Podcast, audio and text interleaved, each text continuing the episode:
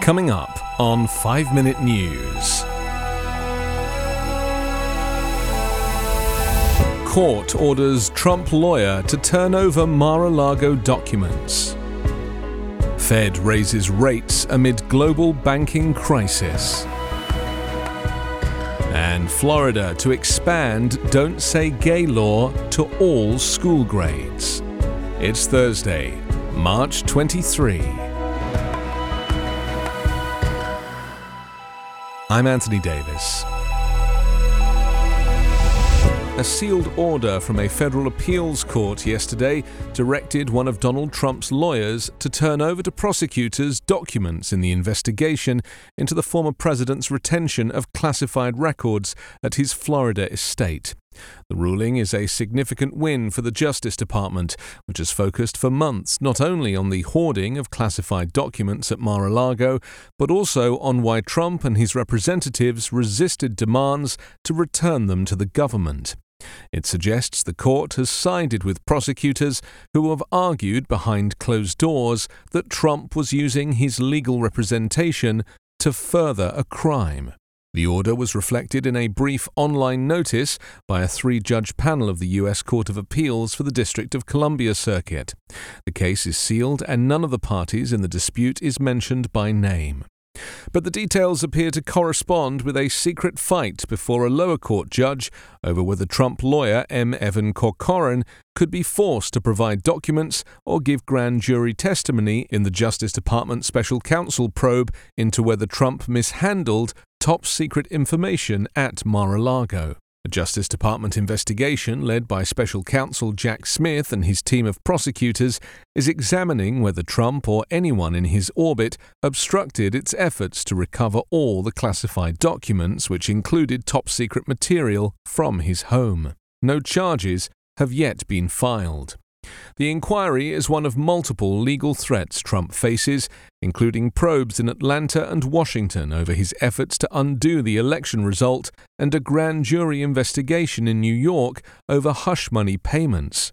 The New York case appears to be nearing completion and is building towards an indictment.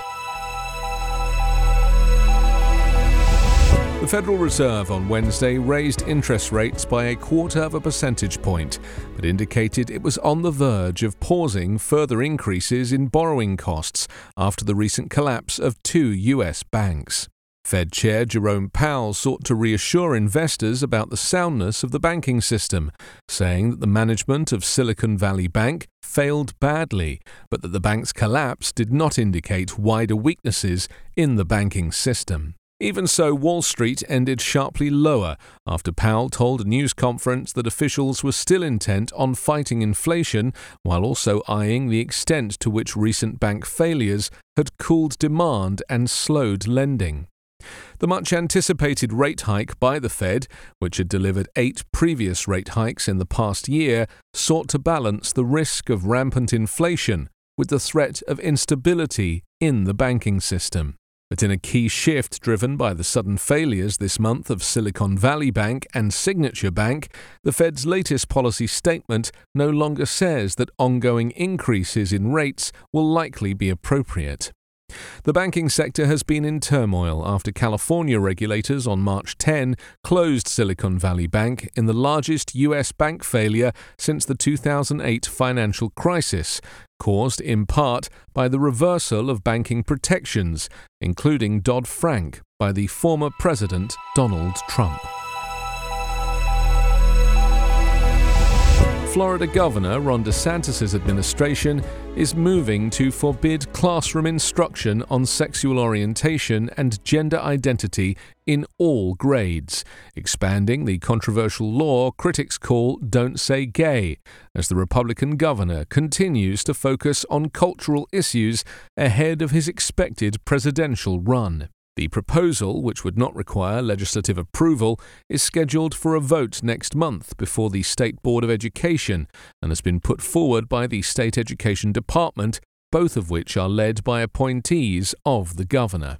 The rule change would ban lessons on sexual orientation and gender identity from grades 4 through 12, unless required by existing state standards or as part of reproductive health instruction that students can choose not to take.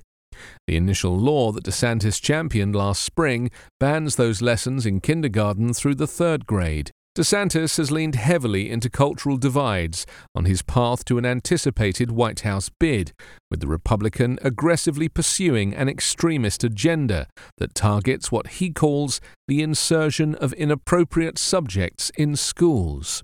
White House Press Secretary Karine Jean Pierre condemned the proposal. She called it part of a disturbing and dangerous trend that we're seeing across the nation of targeting LGBTQ people.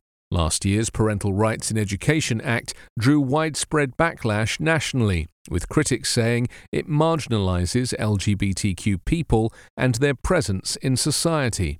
President Joe Biden called it hateful. DeSantis and other Republicans have repeatedly said the measure is reasonable and that parents, not teachers, should be broaching subjects of sexual orientation and gender identity with their children. The law also kicked off a feud between the state and Disney, one of the state's largest employers and political donors, after the entertainment giant publicly opposed the law and said it was pausing political donations in the state. You can subscribe to the 5 Minute News Patreon for bonus videos, commentary, and more. Go to patreon.com slash 5 Minute News. For the ones who work hard to ensure their crew can always go the extra mile, and the ones who get in early so everyone can go home on time, there's Grainger, offering professional-grade supplies backed by product experts so you can quickly and easily find what you need. Plus, you can count on access to a committed team ready to go the extra mile for you. Call, clickgrainger.com, or just stop by. Grainger, for the ones who get it done.